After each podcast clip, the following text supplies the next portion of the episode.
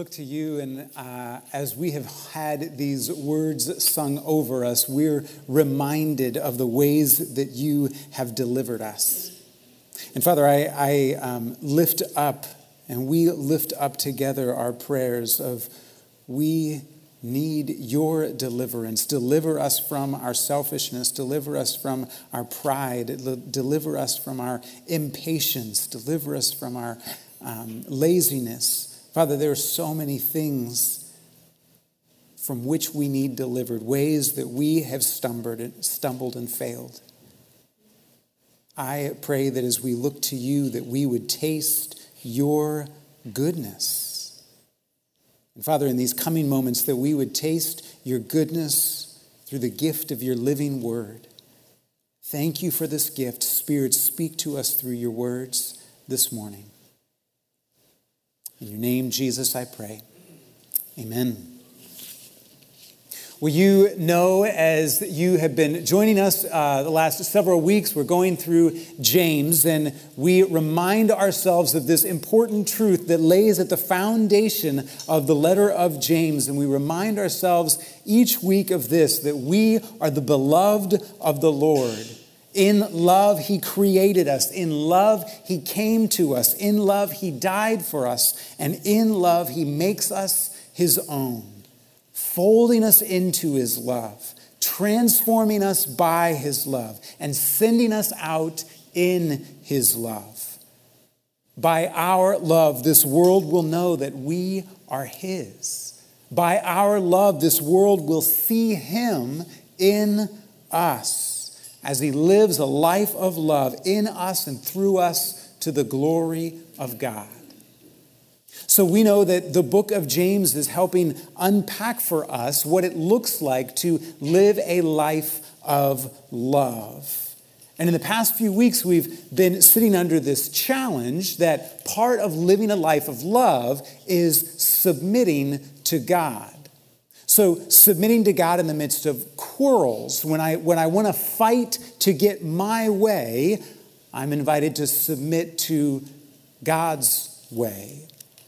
To submit to God in the midst of judgments. When I want to judge others, I'm invited to submit to submit to God, understanding Him as the ultimate judge. And this morning we'll look at plans what does it mean to submit to God in the midst of our plans, to submit our plans to God? We're going to look at James 4, verses 13 through 16.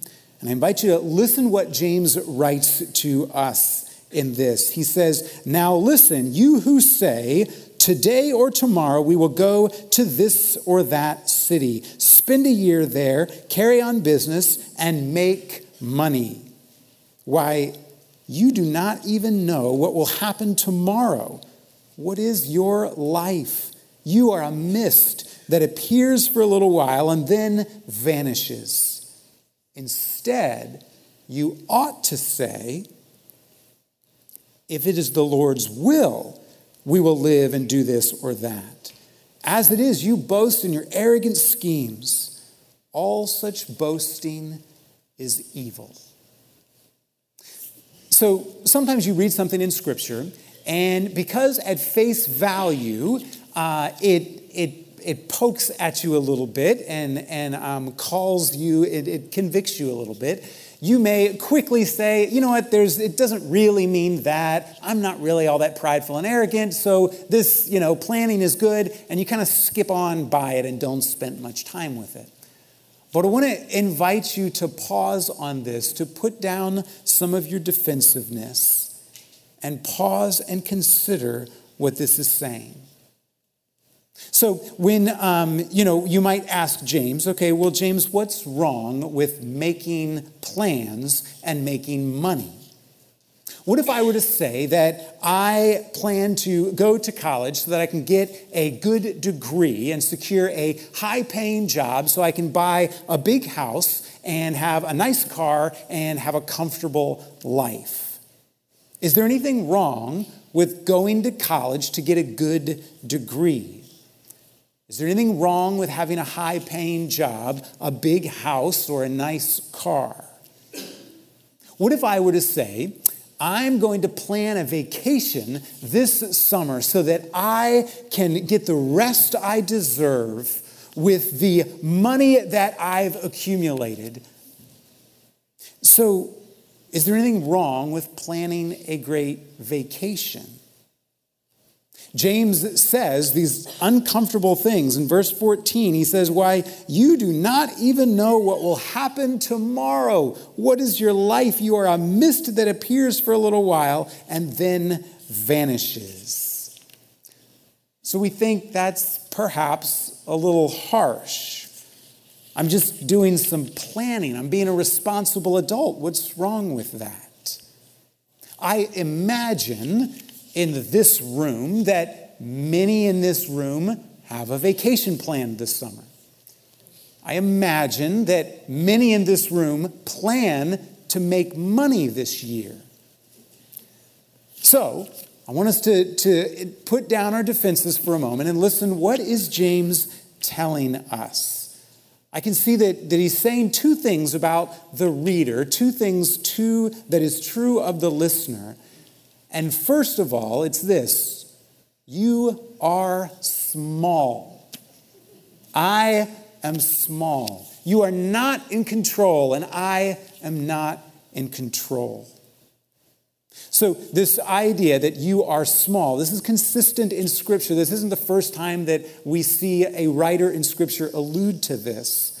Isaiah 40, verse 22, Isaiah talks about how God sits enthroned above the earth and its inhabitants are like grasshoppers. We're small.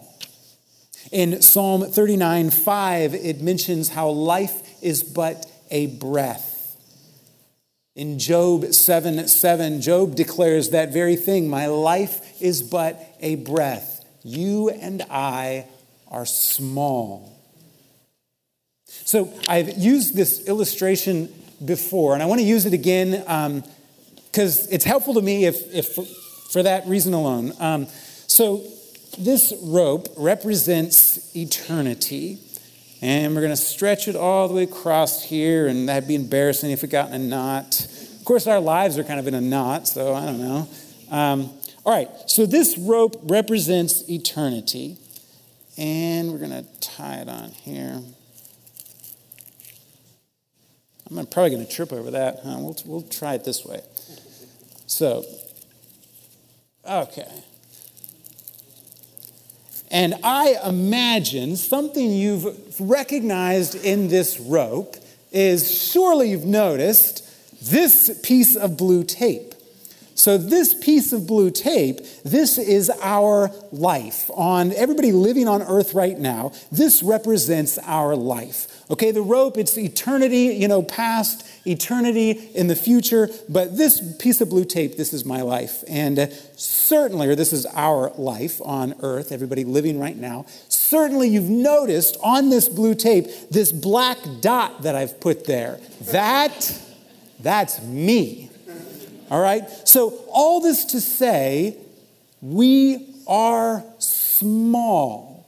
Now, I, am not saying we are insignificant. That's an entirely different sermon. This dot, incredibly significant. But for the purpose of this sermon, for, for the purpose of explaining this passage, this dot, you and I, we are very small.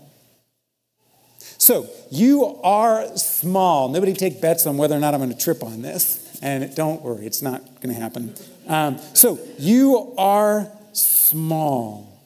You know, this is. Um, beyond a rope illustration, we can go outside and we recognize this anytime we just look up into the sky and we look at the clouds that we see and, and we consider our size compared to everything we can see. And not to mention, we can't see the whole state, the whole country, the whole world, the whole universe. Um, we are small. We know that when we look at reality around us. The second thing James is pointing out here is that you are not in control. So there's this great passage uh, in Job where you know the story of Job, these horrible things happen to Job. Um, his, his loved ones die, he, um, his servants die, he loses riches. Um, things are going horribly for Job, and he brings his concerns, his frustrations to the Lord, which is exactly what he should do. So he brings all these things to the Lord. He's talking to the Lord, and the Lord finally responds to him. And when the Lord responds to him, Job learns a few things. The Lord responds to him with some questions. Questions like these. He says, Where were you, Job, when I laid the earth's foundation?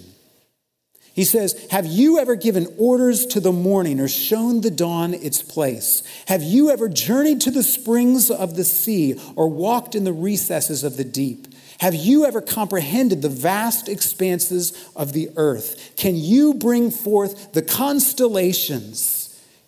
Do you know the laws of the heavens? Can you set up God's dominion over earth? Do you send the lightning bolts on their way? Do you know when the mountain goats give birth? Do you watch when the doe bears her fawn? Does the hawk take flight by your wisdom? Does the eagle soar at your command? You get the idea. God is reminding Job Job, you are not in control. Scripture goes on in, in many other ways to show us that we are not in control. Life goes on in many ways to show us that we are not in control. Every time you get into your car and drive out around the community or, in, um, or on the highway, you, we realize we are not in control. Yes, maybe kind of of our car, but what about all the other people on the road that we don't know and they're driving around these 2,000 pounds of steel at 60 miles an hour coming within a few feet of us? We are not in control. Think about illness we're painfully reminded, whether it's cancer or Parkinson's or, or whatever it might be, we are reminded that we are not in control. Natural disasters remind us that we are not in control. The less than ideal choices of our loved ones remind us that we are not in control. When we look at life, when we look at Scripture, we realize that I am small, I am not in control. And what I see, though, is that there is a God who is huge, a huge God who is in control. Isaiah tells us that, that God measures the oceans in the hollow of his hand. We think about how God is in control. You think about the questions that Job was um, asked by God. And God said things like this Do you know the laws of the heavens? Can you set up God's dominion over earth? And the answer is no, Job can't. But yes, God does. Do you send the lightning bolts on their way? No, Job doesn't. God does over and over again. Do you know the um, when the mountain goats give birth? Do you watch uh, when the doe bears her fawn? No, Job doesn't. God does. Time and time again, we see in Scripture God's control in the midst of us not having control. We look at the, the story in Exodus, this fascinating story about the Israelites enslaved in Egypt, and God comes in, and how does He, rec- how does he um, rescue them? But He shows the Egyptians this incredible control that He has over nature, where He turns water into blood, He sends frogs and gnats, and, and then there's a time when He turns everything dark, but, but it's dark for the Egyptians and it's light for the Israelites. I don't know how that happens, but but God is in control. He shows that in these miraculous ways. He leads them out of Egypt and he splits the sea so that they can walk through it. And as soon as they're done, down comes the crashing waves and destroys the Egyptians. Time and time again, we see evidence, we read about the truth that God is in control. You and I are small and God is huge. You and I are not in control, and God is in control. So when James points out the, the extent of our smallness, we are like a mist. What is your life? You're here today and gone tomorrow. When he points out that we are small, that we are not in control, this isn't harsh criticism. This is an invitation to put confidence in the one who is huge, the one who has all power. Yet, as James points out in verse 16, so we are small, we are not in control, yet, as it is, James says, you boast in your arrogant schemes. All such boasting is evil. So, to boast, in its original meaning, to boast is to put confidence in or to rejoice in. So, James observes people putting confidence in, they are rejoicing in their arrogant schemes. They're putting confidence in or they're rejoicing in their ability to make plans and to make money. They're putting confidence in and rejoicing in the fact that they, picture with me, they, this little dot, if they exert just the right pressure and strain in just the right way, they can impact as long as the other uncontrollable things don't, don't mess it up, they can impact a few specific things. So they're putting all their, their confidence and their joy in that for these little dots that we pointed out, for them to run around putting confidence in their plans rather than in the plans of a loving maker who sees everything. It's either foolishness or idolatry or both. James isn't saying that planning is bad. He's not saying that making money is bad. But he's saying that placing your confidence and your joy in your ability to make plans and make money, that's what's wrong. Proverbs 19:21 says this, many are the plans of a man's heart, but it is the Lord's purpose that prevails. Where in your life are you spinning your wheels trying to make your things happen instead of asking the Lord what His plan or purpose is.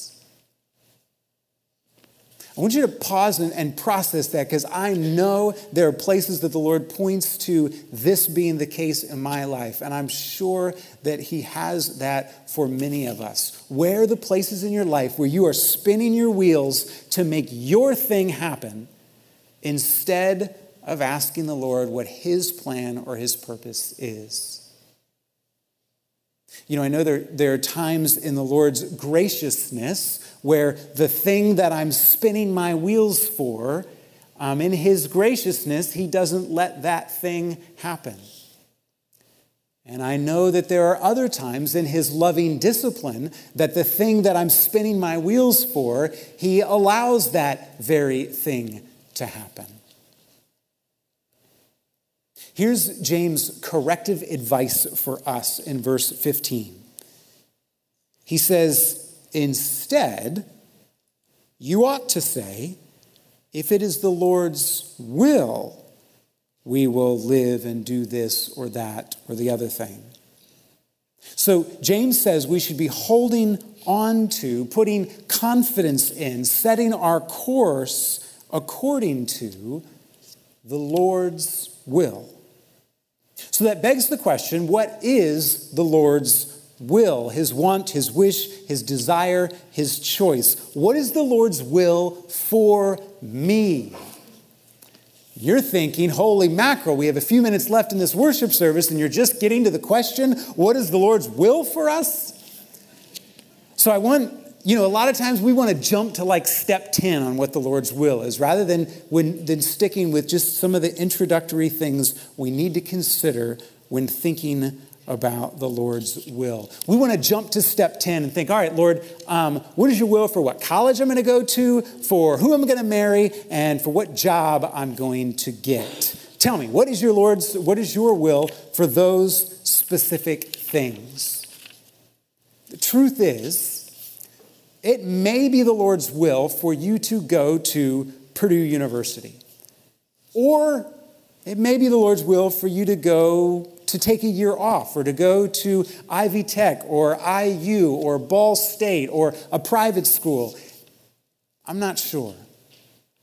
It may be the Lord's will for you to marry the person that you have in view, that you're asking that He would have you marry that person. It may be that the Lord's will is for you to move to this or that place for the job that you're considering.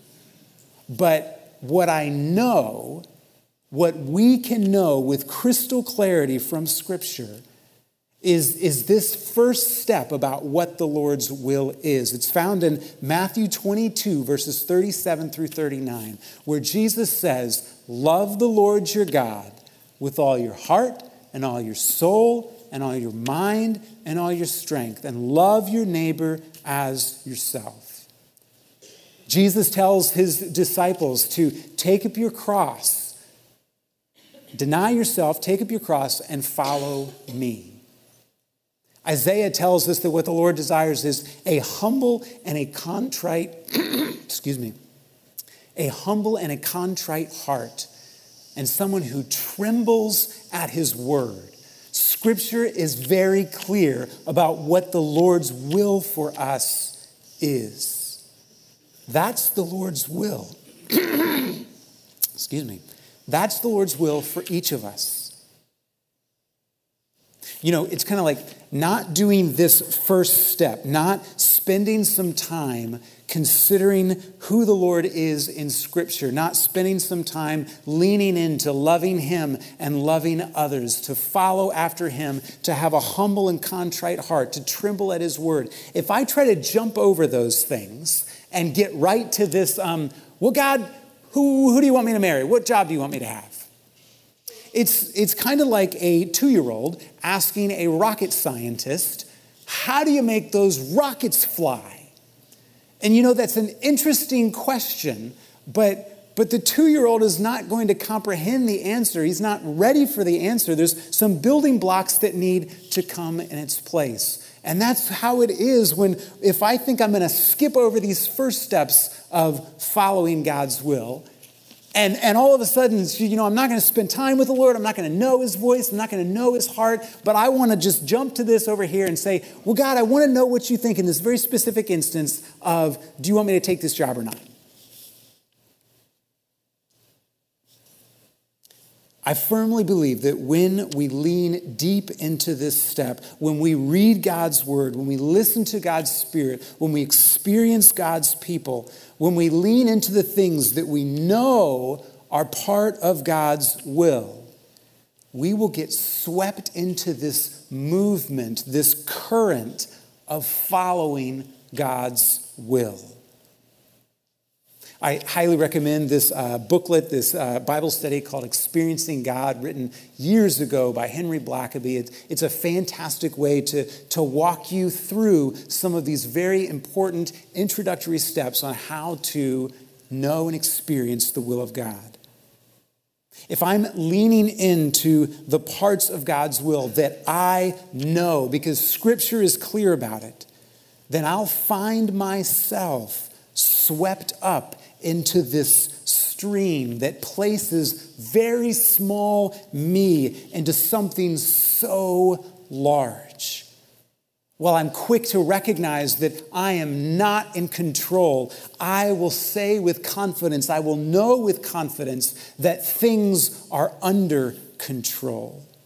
My loving and powerful God is under control. That's when I know that I've submitted to God that I've submitted to His plans and let go of my plans.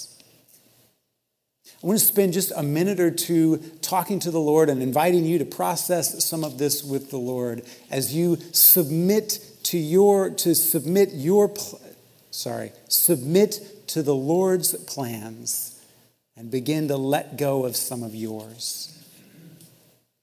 Father, I thank you for these challenging words from the book of James.